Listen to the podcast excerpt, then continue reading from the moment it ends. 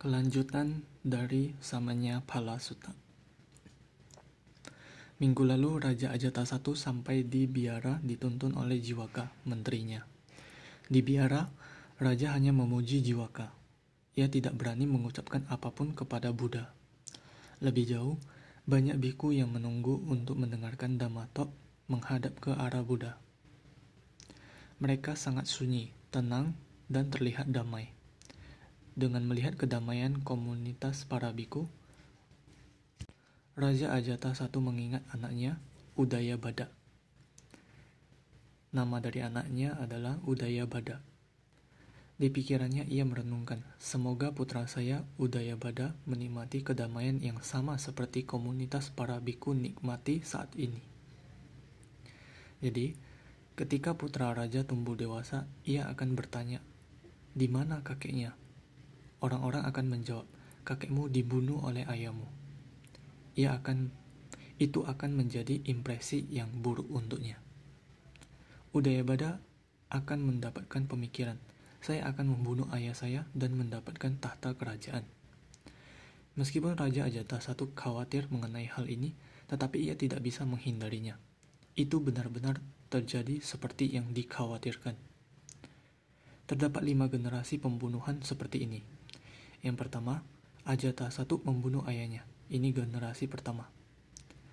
Lalu anaknya Udaya Badak membunuh Ajata satu dan juga mendapatkan tahta. Selanjutnya, ia dibunuh oleh Mahamundika.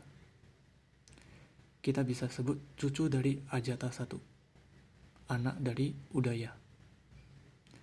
Setelah itu, Mahamundika dibunuh oleh Anuruddha putranya. Ini bukan Anuruddha di zaman Buddha, ini Anuruddha yang lain. Setelah itu, Anuruddha dibunuh oleh Naga Dasa, lima generasi. Jadi, kamu bisa membayangkan, dimulai dari satu orang diikuti oleh lima yang lainnya. Lalu, Naga Dasa dibunuh oleh rakyat. Rakyat mengeluh apa gunanya dengan warisan aib seperti ini? Lalu rakyat membunuh naga dasa dan memilih raja yang lain. Demikian ketika Raja Ajata I memikirkan mengenai putranya, Buddha juga mengetahui bahwa Raja Ajata I berdiam diri untuk waktu yang lama. Ia tidak berani berkata apa pun kepada saya. Jika saya tidak mengatakan apa pun, ia juga tidak berani berkata apa pun sepanjang malam. Terdapat dua alasan Ajata satu takut kepada Buddha. Yang pertama, ia telah membunuh murid Buddha, seorang pemasuk arus Raja Bimbisara, ayahnya sendiri. Yang kedua, ia juga membantu Dewa Data untuk membunuh Buddha. Karena dua alasan ini, ia tidak berani mengatakan apa pun kepada Buddha. Buddha juga tahu pikirannya tertuju ke putranya dikarenakan kesunyian. Lalu Buddha memulai bicara kepada Ajata satu. Buddha bertanya satu hal, apakah pikiranmu tertuju pada putra kesayanganmu? Ketika bertanya satu hal, Ajata satu menjadi sedikit lebih bahagia dan nyaman. Seperti air yang datang dari tempat tinggi menuju tempat yang rendah. Sama halnya sekarang ia dibiara tetapi pikirannya di istana.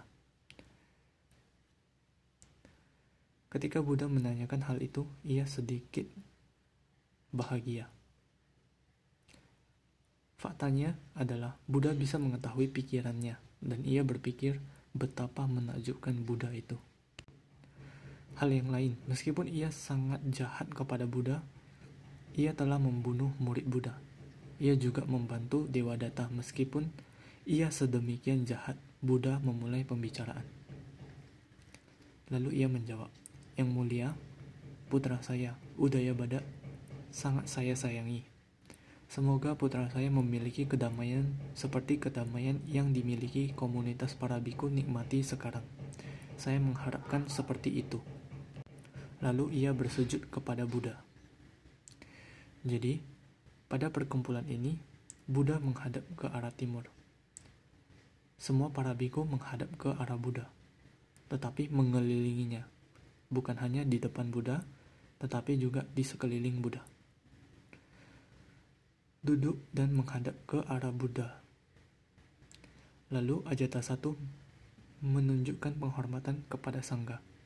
Ia tidak bersujud kepada Sangga. Artinya, artinya jika ia membelakangi Buddha dan bersujud kepada Sangga itu tidak terlalu sopan. Jadi, ia hanya menunjukkan penghormatan kepada Sangga dan melihat balik ke arah Buddha dan memulai bertanya. Ia hanya bertanya, "Yang mulia, saya punya satu pertanyaan. Jika kamu mengizinkan saya bertanya hal yang sama, saya ingin bertanya beberapa hal kepada kamu."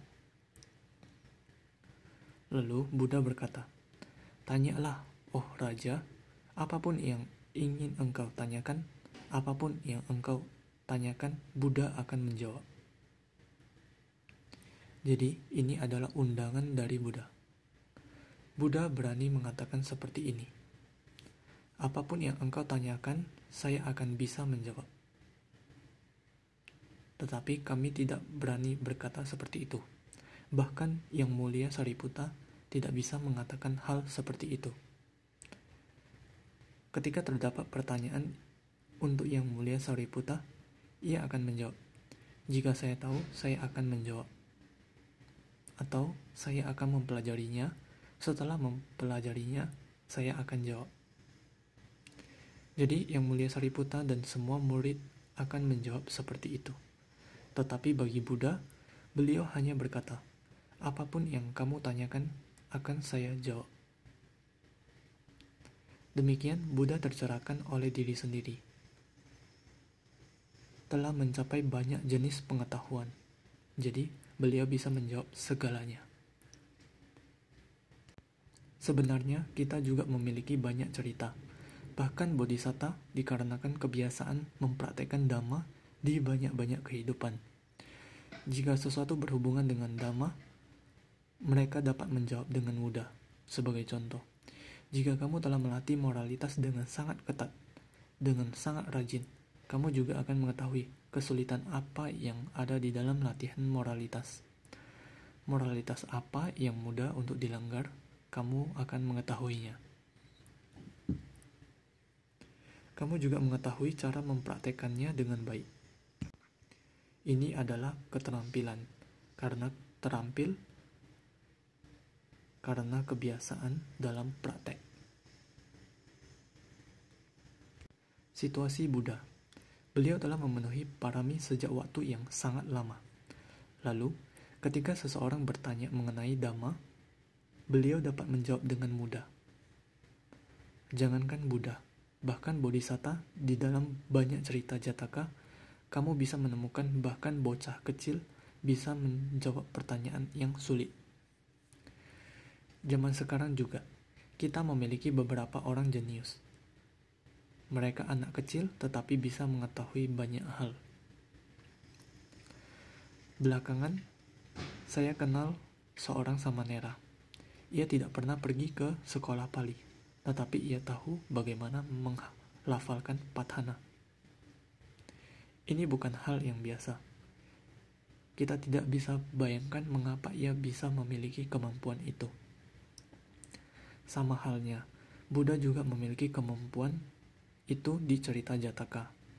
Mungkin Jataka nomor 515 bernama Sambawa Jataka. Jataka ini cukup luas, cerita yang panjang. Secara ringkas, di Jataka itu terdapat satu raja bernama Korabia, raja dari Indapata. Ia bertanya kepada menterinya atau supervisornya mengenai dhamma. Tetapi supervisor juga sangat jujur. Saya tidak pernah mengetahui hal itu. Jika saya jika raja bisa pergi ke negara lain yang mempraktikkan dhamma seperti itu, maka raja bisa bertanya pertanyaan itu. Jadi, raja mengirim pendetanya ke sana, dan mereka bertanya kepada raja. Lalu raja menjawab, "Saya tidak begitu tahu pasti. kalian bisa pergi bertanya ke satu Brahmana. Tetapi Brahmana menjawab, saya tidak begitu tahu pasti. Kalian bisa bertanya ke putra tertua saya. Putra tertua juga tidak begitu tahu pasti. Mereka pergi ke putra kedua, putra ketiga, dan akhirnya putra bungsu berusia tujuh tahun. Lalu mereka bertanya, bagaimana mempraktekkan Dhamma? Ia memulai dengan sangat dasar. Pondasinya yaitu sila. Apa itu sila? Apa itu moralitas? Jika kamu tidak memiliki moralitas, apa yang akan terjadi? Ia hanya menjelaskan mengenai moralitas. Sangat sederhana. Setelah itu, jangan memiliki pandangan salah. Jika memang memegang pandangan salah, itu akan menjadi halangan untuk kamu. Terkadang kita, kita hanya memiliki satu ide, menggenggam ide itu dan tidak bisa menerima ide yang lain. Itu menjadi halangan. Sama halnya dengan latihan. Jika kita hanya mempraktikkan satu hal dan orang lain memberikan praktek yang kedua, kita tidak mau menerima. Sekarang kamu tahu kita memiliki banyak jenis pelajaran meditasi. Untuk pelatihan konsentrasi terdapat 40 objek. Semua jalan pelatihan tersebut adalah pondasi untuk melatih wipasana. Jadi, kita harus menerima semua jalan itu. Jadi, artinya dengan menggenggam pandangan salah itu akan menjadi halangan, sehingga ia menunjukkan dua hal, yaitu pentingnya moralitas dan tidak menggenggam pandangan salah tetapi memiliki pandangan benar. Lalu semua dari kita tahu anicca, sifat alami dari ketidakkekalan. Semua pendeta memahaminya. Mereka kembali ke negara mereka dan memberikan informasi kepada raja dan semua rakyat juga mempraktekkan hal tersebut. Mereka juga bisa mendapatkan kebajikan atau pikiran yang baik. Secara ringkas, Bodhisatta hanya berusia tujuh tahun, tetapi ia bisa menjawab mengenai pertanyaan Dhamma. Itu karena kebiasaan. Jika kita memiliki kebiasaan melatih Dhamma, kita bisa menjawab. Kita bisa mengetahuinya. Sekarang saya telah bercerita, anak tujuh tahun mungkin anak berumur enam tahun, sangat muda. Tidak pernah pergi ke sekolah Pali, tetapi bisa melafalkan Patana kamu bisa membayangkan itu adalah mustahil. Demikian, di situasi Buddha, beliau berkata, apa pun yang engkau tanyakan, saya akan menjawab. Ya. Lalu, Raja memberi pertanyaan. Yang mulia, terdapat orang-orang awam yang memiliki keterampilan, seperti pelatih gajah. Di dalam Pali, kita menyebutnya Hatha Roha di dalam terjemahan disebutkan sebagai pelatih gajah. Jadi dengan melatih gajah, mereka bisa memperoleh uang. Ini adalah penghidupan mereka. Meskipun diterjemahkan dari Hatha Roha sebagai pelatih gajah, tetapi terdapat banyak penjelasan. Itu juga bisa sebagai pelatih gajah, penunggang gajah, dan bertarung. Juga terdapat tabib gajah, tabib yang mengobati gajah. Jadi, tabib gajah juga disebut sebagai hatta roha. Seorang yang merawat gajah. Mereka juga bisa memperoleh uang. Di zaman dulu, gajah sangat berharga. Di medan pertempuran, mereka hanya mengundangkan gajah untuk bertarung. Sama halnya, asa roha. Asa artinya kuda, pelatih kuda, menunggang kuda, seorang yang merawat kuda seperti tabib yang memberikan pengobatan kepada kuda. Semua jenis orang ini disebut sebagai asa roha. Contohnya, di medan pertempuran, mereka akan bertarung menggunakan kuda. Mengetahui bagaimana menunggang kuda, sekarang juga terdapat beberapa negara mereka sangat cerdas dalam menunggang gajah. Seperti contohnya Mongolia, mereka sangat cerdas menunggang kuda. Lalu di zaman dulu, mereka menggunakan gajah, menggunakan kuda, terampil dalam hal itu, mereka bisa mendapatkan uang. Ini adalah penghidupan mereka. Sama halnya, Ratha Roha artinya kereta pertempuran, kereta kuda. Di dalam medan perang, mereka juga menggunakan kereta kuda untuk bertarung. Jadi, seseorang yang merawat kereta kuda atau seorang yang mengendarai kereta kuda, semua bernama Ratha Roha. Lalu, Danugaha, seorang pemanah. Saya tidak perlu jelaskan hal ini. Bukankah begitu? Karena sangat mudah, seorang yang menunjukkan keahlian memanah di medan perang disebut seorang pemanah. Keahlian memanah di medan perang. Lalu, caraka, seseorang yang menyediakan tempat untuk para prajurit untuk berperang, mengendalikan prajurit, apa yang harus dilakukan, bagaimana berperang. Jadi, prajurit seperti itu disebut caraka. Lalu, pindah dayaka. Ini artinya mungkin seperti menyerang secara sembunyi-sembunyi. Mereka akan pergi ke perkemahan musuh dan menyerang secara tiba-tiba lalu mereka akan membawa kepala dari musuh atau membawa senjata dari musuh.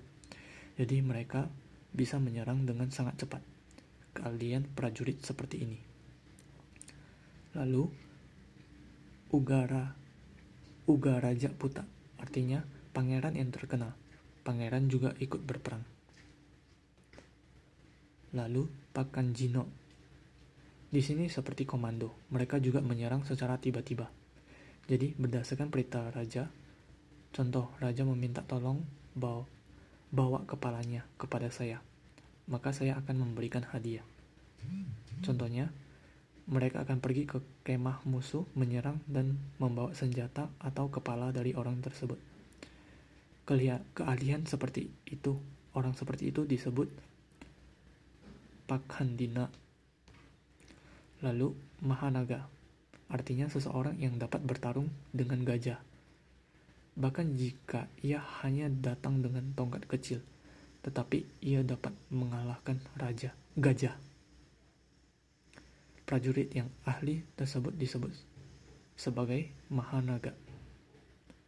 Sama halnya Sura, artinya orang yang berani. Kita bisa sebut seseorang yang bisa berenang di samudra. Lalu Camayo Jino, seseorang yang bertarung menggunakan armor kulit. Biasanya mereka menggunakan armor besi, tetapi para Camayo Jino mereka hanya menggunakan kulit. Prajurit yang demikian. Juga terdapat banyak jenis orang yang disebutkan di sini. Berbagai jenis prajurit, budak dalam negeri, budak yang setia, tukang pangkas rambut, pelayan kerajaan, perangkai bunga, pencuci pakaian, penjahit, perangkai keranjang, pembuat barang tembikar, penghitung atau seorang yang ahli berhitung seperti guru matematika, akuntan. Ini adalah berbagai jenis keahlian di zaman Raja Ajata I. Jika mereka memiliki keterampilan itu, mereka bisa mendapatkan uang. Mereka bisa mengumpulkan kekayaan, mereka bisa menafkahi keluarga orang tua mereka membahagiakan anggota keluarga mereka dengan penghasilan itu. Artinya, keterampilan atau keahlian mereka adalah penghidupan mereka. Ketika mereka memiliki latar belakang pendidikan, mereka bisa mendapatkan penghasilan lebih. Semakin ahli, semakin besar pendapatannya. Ketika mereka bisa mendapatkan banyak uang, sudah pasti mereka bisa menyokong keluarganya dengan lebih banyak. Lebih jauh, jika mereka memiliki kelebihan uang, mereka juga bisa memberi. Jika mereka memberi, itu adalah perbuatan baji. Dan perbuatan baji itu bisa membawa mereka ke kebahagiaan surga.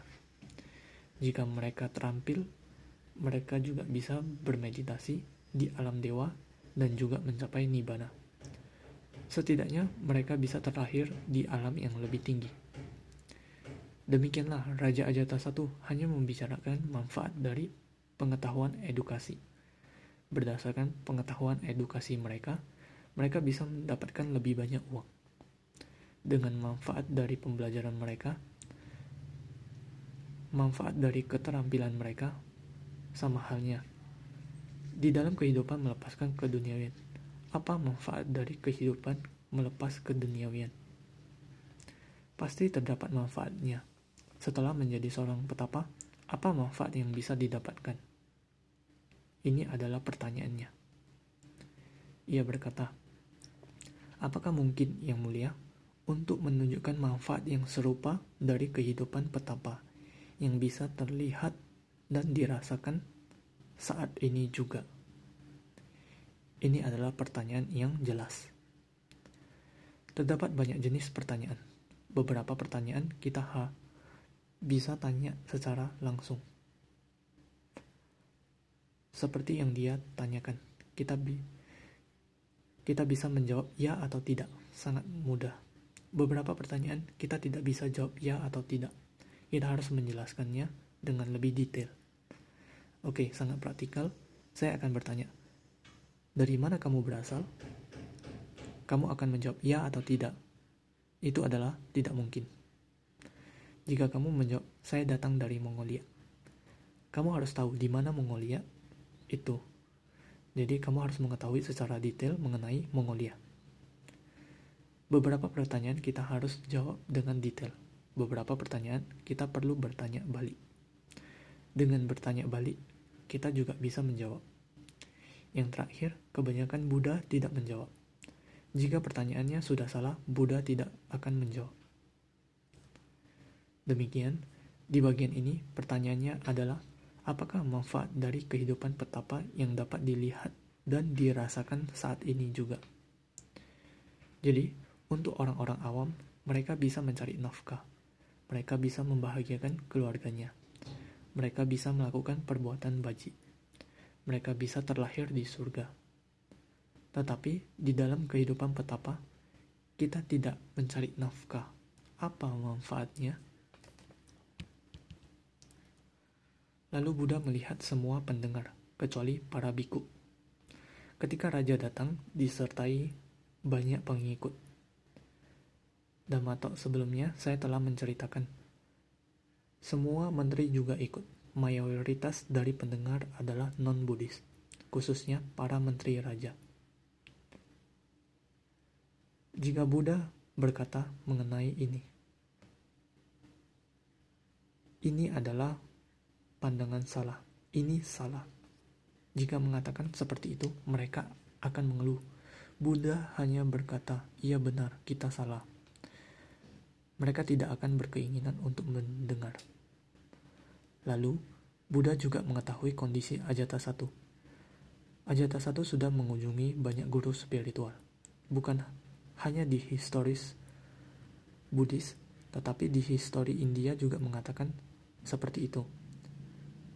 Saya pikir mungkin di beberapa bagian, Ajata satu adalah murid dari Purana Kasapa, karena ia telah mengunjungi Purana Kasapa. Ia telah mengunjungi semua guru spiritual. Buddha adalah yang terakhir. Bagaimanapun juga, Buddha memberi pertanyaan balik kepada Ajata satu. Apakah kamu telah menanyakan pertanyaan serupa kepada guru spiritual lainnya? Dan ia menjawab, Iya yang mulia, saya telah bertanya pertanyaan yang sama kepada banyak guru spiritual lainnya. Dan ia menjawab, Iya yang mulia, saya telah bertanya pertanyaan yang sama kepada banyak guru spiritual lainnya. Lalu Buddha bertanya, jika kamu nyaman, kamu bisa menceritakan apa jawaban dari guru spiritual lainnya itu sekarang. Artinya, Buddha mengizinkan Ajata satu untuk menceritakan pengalaman masa lalunya sekarang. Jika Buddha berkata semua guru spiritual lainnya adalah salah, sudah pasti banyak orang akan mengeluh. Tetapi sekarang raja yang akan berkata mengenai guru lainnya. Jika raja yang berkata mereka tidak bisa mengeluh, mereka semua bergantung kepada raja. Mereka tidak bisa mengeluh.